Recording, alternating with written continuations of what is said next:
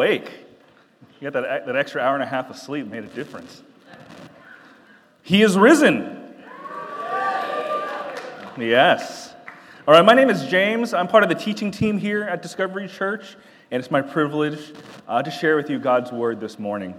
Um, and when I'm not helping at the church, uh, what I do during the week, besides hanging out with my beautiful wife and my two um, mostly lovely children, is uh, I work on staff with the NAVs here at UC Davis. So I think I have a, yeah, there's, there's my family. And, and maybe some of you, you're like my daughter, Margaret, we call her Meg. And this morning, bef- I'm trying to remember how early it was. It was too early. I hear a loud proclamation coming from her room to her little brother Ezekiel Zeke! Well, it's much louder than that. Zeke! Wake up! It's Easter! And my, I looked at the clock and I said, No, do not wake up for another hour because that's when you're actually supposed to get up. Maybe you're like Meg and you couldn't wait to be here. Or maybe you're here and you're kind of not quite sure what you're doing here or how you ended up here. Either way, I'm really glad that you're here. And I, and I believe and I am confident that God has something to say to each and every one of us.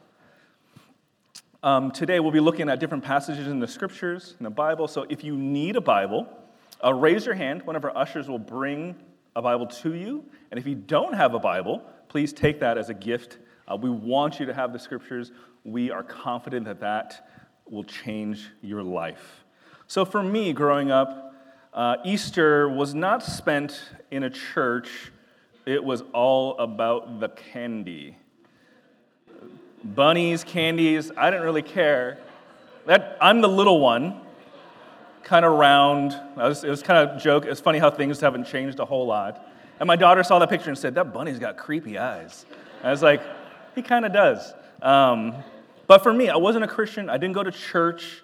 I had no idea what Easter was apart from this magical rabbit that gave me candy. Uh, and, and the person I associated uh, Easter with was this man. I got a picture. Right?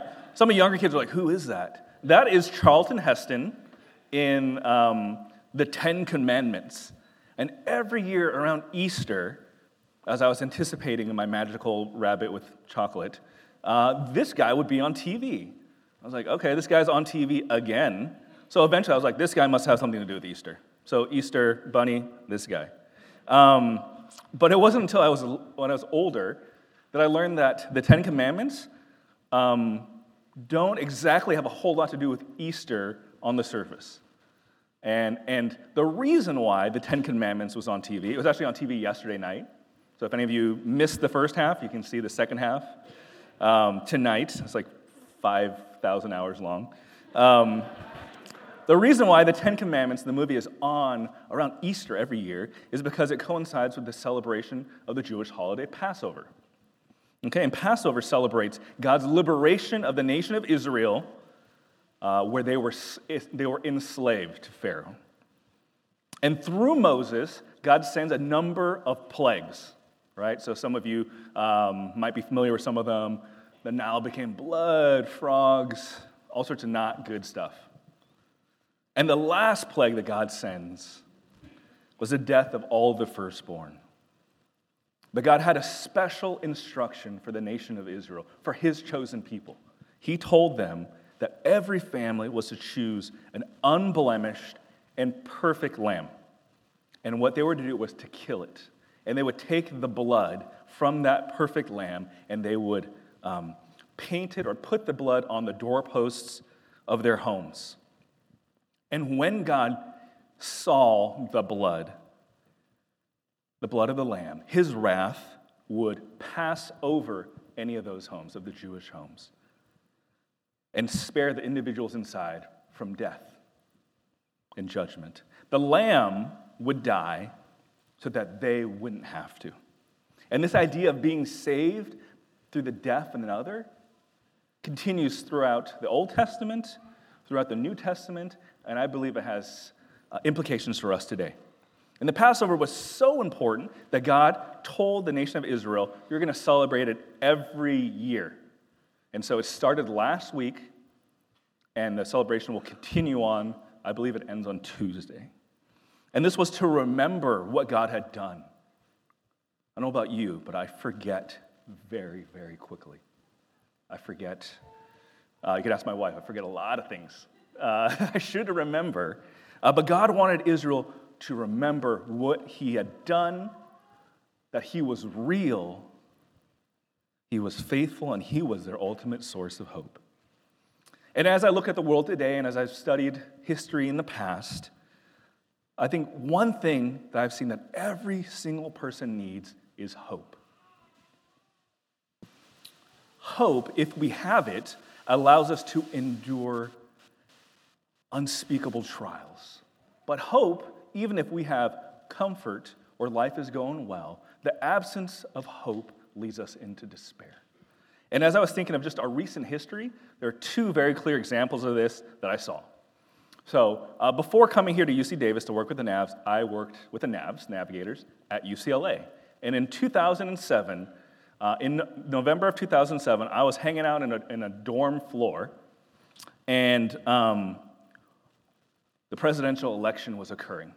Barack Obama was winning the presidency, and there was this palpable excitement on this dorm floor. Like people were like running around and yelling.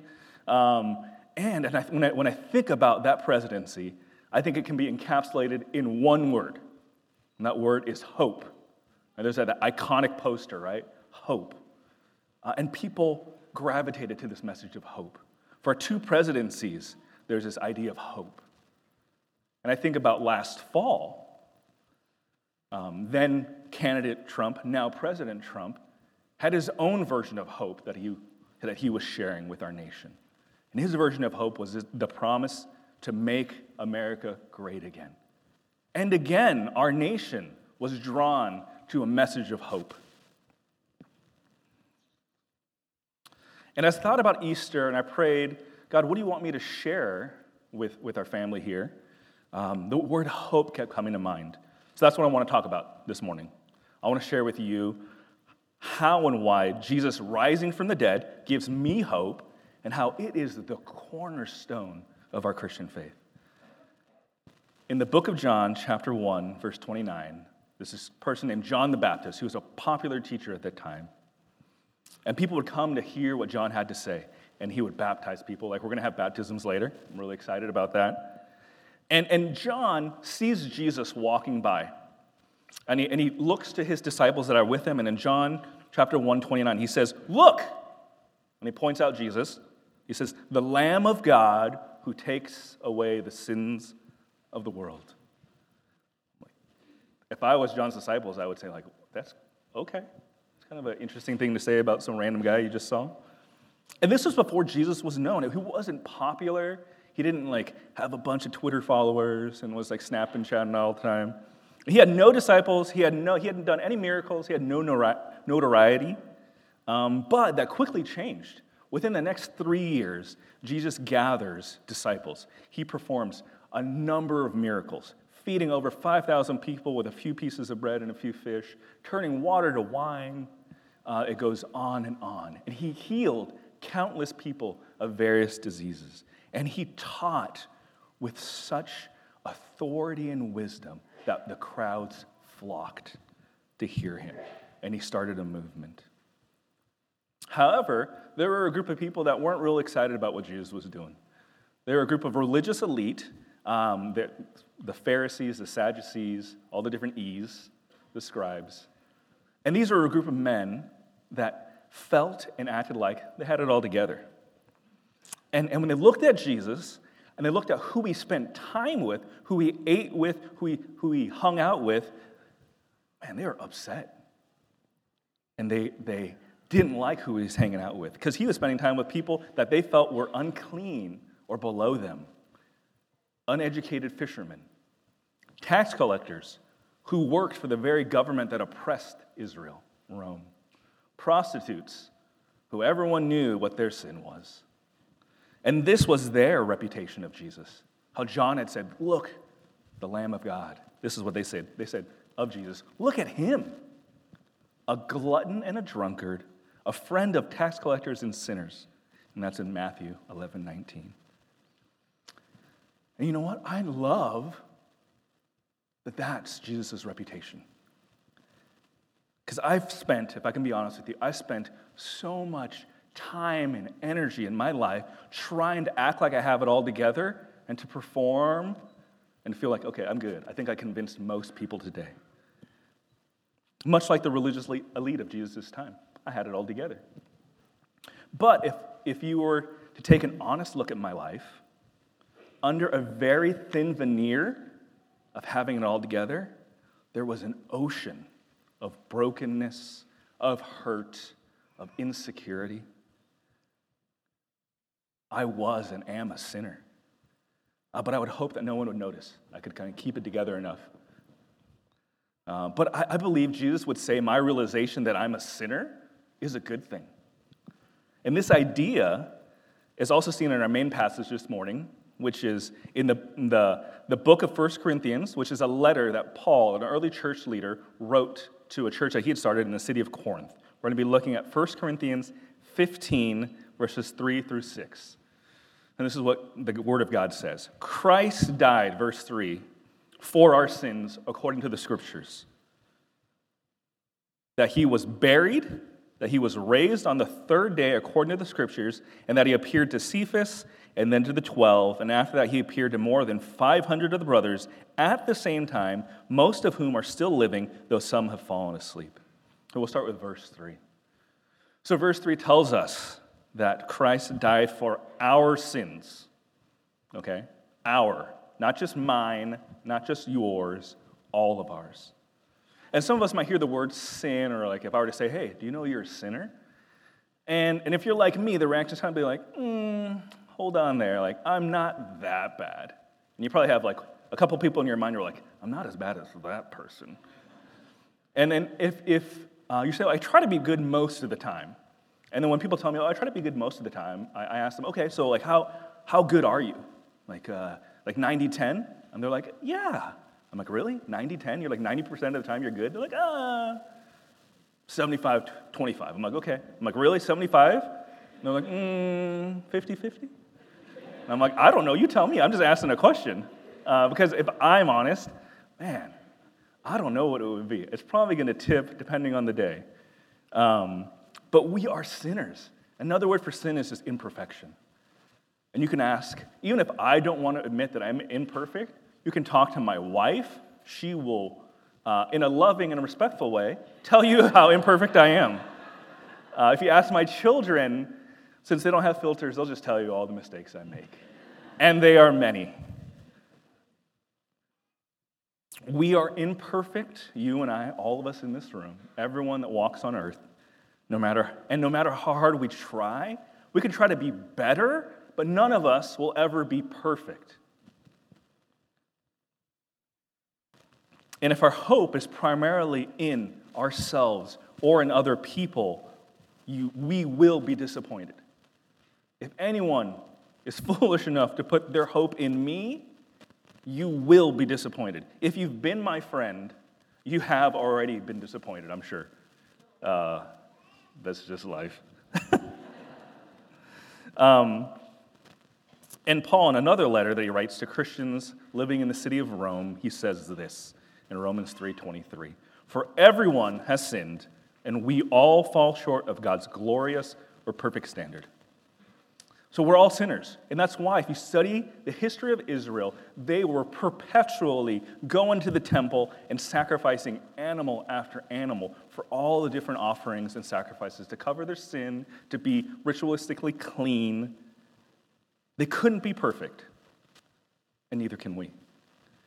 And further on in the letter to the Romans, to the, the believers in Rome, Paul says this in chapter 6. He says, For the wages of sin is death but the free gift of God is eternal life through Christ Jesus our Lord. Paul tells us the cost, the wage, what we earn because of our imperfection is death. And this is both a physical and a spiritual death. So much like Egypt and Pharaoh, because of our imperfections, we've earned God's wrath. But God, scandalous in his grace towards us, overflowing with love, sends the gift of his son to save us. Jesus was not only the Lamb from God, being sent from God, Jesus was the Lamb of God. The scriptures say that he was fully God and fully man. And because he was fully God, he could do what none of us and no one has ever been able to do. And no one will, be ever, will ever be able to do live a perfect, sinless life. And because of his immeasurable love for you and for me, he willingly died on the cross, is what we remember on Good Friday, taking the full brunt of God's wrath that we deserved. He paid our debt before God, and for those that would believe and trust and obey him, Jesus says we can be restored into a right relationship with God right now. Jesus causes God's wrath to pass over us and on to him. He is our Passover lamb. No longer do we need to offer sacrifice after sacrifice. Jesus has done it for us once for all. But he didn't just die for our sins, he did much more than that. Because if all Jesus did was he was willing to die for something he believed in, he would be one person in a myriad of people that have died for what they believed in. And I was thinking of examples of this, and I, and I came up with, with three. Um, the ancient Greek philosopher Socrates, or Socrates, as I thought it was called for a, long time, uh, a, there'll be a painting of, of his death, the death of, of Socrates. And he was accused of corrupting the youth. And instead of uh, escaping or giving up his principles, he chose to drink poison, hemlock. Another famous person, Mahatma Gandhi. Right, we have a, we have a statue of him in our Central Park. A leader of the Indian independence movement and practitioner of, of nonviolent civil disobedience. He was shot and killed for his civil rights work in 1948. And even more recently, uh, December 17, 2010, a fruit vendor, Mohamed Bouazizi, after facing much uh, harassment from corrupt officials in Tunisia, he reached a breaking point and he set himself on fire as a sign of protest. His actions were a catalyst to the Tunisian revolution, which then in turn was a greater catalyst for the Arab Spring. These are just three people that have died for what they believed in. But Jesus is different. And in verse 4, Paul tells us that he was buried, and three days later, he came back to life, proving that he was who he said he was the Son of God. Resurrected this is, what, this is what we celebrate. Whether you know it or not, like, why you're here is because we believe that Jesus rose from the dead, and that is good news for me. Because it proves he says who he was and that he would do what he said he would. He would, because he rose from the dead, he could then save us from our imperfections and restore us to a right relationship with God. Because rising from the dead is not something that normal people do, right? Let me just state the obvious. That is a supernatural, divine event that only God can do. The resurrection is crucial because if Jesus didn't rise from the dead, then the entire Christian faith falls apart. We have no hope, there is no forgiveness of sins, we're stuck in our imperfection, and we are, in Paul's words, greatly to be pitied. But I'm glad that's not the case because I believe Jesus has risen from the dead, and the scriptures say so. You might ask, well, how do we know Jesus rose from the dead? Right? I'm glad you asked. Well, let's look at verses 5 and 6. Paul tells us that Jesus, after Jesus rose from the dead, he appeared to Cephas, who was Peter, one of his disciples, and to the other disciples, and to over 500 other followers at the same time. So it wasn't like someone dressed up as Jesus that like ran around and was trying to pull some sort of hoax, all at the same time. Supernatural act. And as you read uh, the first four books of the New Testament Matthew, Mark, Luke, and John, which are biographies of Jesus' life you will see names of the people that Jesus appeared to after he rose from the dead. And, and this way, um, as these letters are being distributed, people that would read, like, okay, this so and so, like, okay, Jesus appeared to Peter. So you can go and find Peter and say, Hey, Peter, I read this letter that says you saw Jesus after he rose from the dead. Is that true? You could be like, yes, I did. You're like, okay, one out of 500. Like, more to go. 400 more to go. Uh, but this is the way people could, could check for themselves if, if what they were being told was true or if they were being given, or, or if they were being given alternative facts or like fake news. You could go check it out. And leading up to his death, Jesus actually predicted and shared the manner of his death and his resurrection at least three times to his disciples. This was not something that came as a surprise, but he had predicted it. And lots of people like making predictions. My wife grew up in a suburb of Chicago, so she is a Chicago Cubs fan. And, and she said that's a good thing because they're fiercely loyal. And up until last year, for over 100 years, every Cub fan would say, This is the year. And ultimately, it would lead to not being their year. Um, and some of you might not remember this, but some of us are a little bit older. There was this thing called Y2K. Does anyone remember that? It was like people were freaking out. They're like, we got to buy like 500 gallons of water. You got to get all this stuff ready because the world's going to end because some computer program can't handle that we go from 1999 to 2000. Nothing happened. I stayed up to watch the ball drop in New York and then I went to sleep because it was kind of a letdown. Um, and one that I really remember, because uh, being at UCLA before um, coming to work at, at, UC Davis, I remember seeing all these billboards on the freeway. And this man named Harold Camping was a, a televangelist, and he predicted the end of the world. Not once, not twice, but three times. And you might have seen some of these billboards. They're like everywhere. In LA, they were like everywhere. Um, and, and then people would talk to me that, that weren't Christians. They'd be like, hey, what's going on with this end of the world thing? And I was like, I don't know, man. I don't, I don't know this gentleman, so I can't speak to him. But if you really want to know what the Bible says, let's me and you meet up, we'll read it.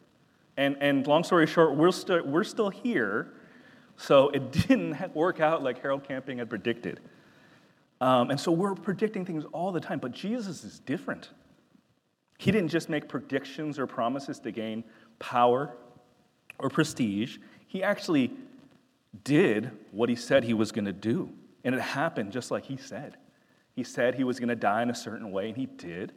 He said he was going to rise three days later, and he did. And for me, this gives great credibility and hope, not just to Jesus, but to all the things that he says. A spider on here. Um, he says that even though he sees all of my junk that ocean I was talking about under that thin veneer of brokenness, of insecurity, of the things I never want anyone to know. He sees all of it. And he says in the scriptures, he says, he looks at me and he looks at you and he says, I love you. I see all that and I choose you nonetheless. I see all of that that you would never tell anyone else, and I gladly died for you. So, regardless of what other people may think of me, or what even I think of myself, I know what Jesus thinks of me. And he says, I am worth something. I am worth him leaving his perfect relationship with the Father, him coming down and li- not just living, but dying. I'm worth that. And he says that you're worth that as well. In a world that's constantly, constantly yelling to me through what I see on TV and the movies, what I read online, you're not enough. Be this, buy this, wear this, look like this. Because Jesus has risen, I can say, No, I don't need to listen to you. I'm going to listen to the voice of my good shepherd. I'm going to rest in my relationship with my heavenly Father who has adopted me as his son. And this God when he thinks of me. The scriptures say that God rejoices over us with singing. That when he thinks of you, God bursts into song. I'm not going to sing, don't worry. Right? Uh, even my kids, because they have to hear me sing, I'm not going to do that now. But God bursts into singing over you, over me. And he says that he longs to hold us close and quiet us with his love. Doesn't that sound amazing? That gives me such hope. I want that. Because Jesus rose from the dead, we can live lives of freedom now. Not later, not when we die, now. I can say no to sin. I can ask for God's help to empower me to obey. I no longer have to live with a self centered focus because I have a good God that cares for me. He knows the very hairs on my heads, head, and He's taking care of me. I can now focus on loving God, being loved by Him, and out of an overflow of that, I can love other people. I don't have to be about me anymore. And he makes the promise, Jesus makes the promise that he will be with us always. He is, if you have faith in Christ, he is with you now, and he will be with us in eternity when we die. And he also promises that nothing can separate us from his love. Nothing, nothing that you have done, nothing that has ever been done to you can separate you from the love of God which is in Christ Jesus. So, friends, I have a question for you. What do you place your hope in? Is it money that once you spend it is gone, that once you die, you don't get to take it with you, that cares nothing for your soul? Is it your career that eventually, no matter how many letters you have after your name or how many plaques you have on the wall, all of us will stop working sooner or later? My encouragement to us is that we not be defined by what we do, but by who we are. Is it our physical appearance? I have some friends that work out a lot, that are in good shape. And I was even, this week, I was cleaning my office and I was looking at some pictures I found of me in my 20s. And I was like, dang, who is this guy? And then I looked in the mirror and I was like, ooh, mm, some things have changed. We will get older, we will get weaker, we will get flabbier. That is guaranteed. Or will you hope in people who, like we said, are imperfect and will fail? My, my encouragement to you is do not hope in any of these things. And to kind of drive the point home, I'm, I'm going to share with you a quote um, from Tom Brady, right? Some are like, some are like, yay. Um, either way, Tom Brady, if you don't know who he is, he is the quarterback for the New England Patriots. Uh, I was, I was uh, corrected. I had said he has four rings. He has five Super Bowl rings. And in an interview in 2005 with CBS, he says this. He says, Why do I have three Super Bowl rings and still think there's something greater out there for me? I think, God, it's got to be more than this. I mean, this can't be what it's all cracked up to be. This is Tom Brady. I think most of the guys would be like, I'll be Tom Brady. I'll get paid tens of millions of dollars to play a sport. I want to be married to a supermodel. I want to never, ever have to worry about money again. But Tom Brady's living the dream. He's telling us that it's not satisfying him. When he has reached the goal of what we would want, he says he finds it lacking. And I would say he's hoping in the wrong things. The resurrection is our source of hope and the foundation of our new life in Jesus. It is a gift that costs God greatly, but He offers it to us freely. And because Jesus has risen from the dead, as He said He would, we can echo Pastor John Piper's words when he says this Our hope in God isn't just a wish or a dream, I hope so, but a sure confidence that what God says will happen will happen. So the next time you see the Ten Commandments on TV, I think it'll be on later tonight. I saw it yesterday. Uh, I want you to remember that this isn't just about the nation of Israel and the celebration of Passover. It's a foreshadowing of something that God was doing on a much grander scale. That God sent Jesus, the perfect Passover lamb, the Lamb of God, who in one sacrifice would save all that would believe in him. So if you know Jesus, if you would say, I have a relationship with him, he is my Lord and my Savior, I would ask you, is what I'm sharing, does it fill your heart with joy? Does it give you hope? I pray that it would. I pray that, that as you have this hope of the resurrected Christ, that you would live in such a way that your friends around you that don't know Jesus would look at you and say, What's going on with this guy? What's going on with this lady? There's something different about them. And I pray that you would have many opportunities to say, Oh, it's not just me. Like, I'm actually pretty messed up. Uh, it's because of Jesus. You don't have to say it like that, um, but in your own way. Um, and, and if you know Jesus and you're, and you're trying to figure out how do I grow in my relationship with him, we want to help you. We as a church at Discovery want to help you grow. So email us, ask us your questions. We have weekly gatherings uh, on different nights of the week all around town called discovery groups, uh, where people are trying to, a group of people gather, imperfect people, and they try to figure out what does it actually mean to follow Jesus. And if you're here, and maybe something I'm saying is, is stirring something in your heart, and you say, you know what? I want that hope. I want the hope that a resurrected Jesus can bring. I want to invite you to start a relationship with Jesus today. And it's so simple. It's as simple as telling Jesus that you know that you're imperfect and that you believe he paid the price for your imperfections on the cross and that you want to accept his gift and ask him to help you to trust and obey him. You can do that quietly in your seats you can, if you, someone brought you here this morning, you can ask them, hey, will you pray with me? I want to I wanna know Jesus. You can go to the prayer corner, and there'll be men and women there that would love to pray with you. And please, if you make that decision, let us know.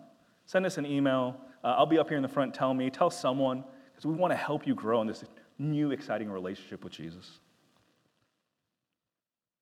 And if you're still trying to figure out what you think about Jesus, maybe you're like, hmm, I'm not ready to believe in Jesus, but I think I want to know more.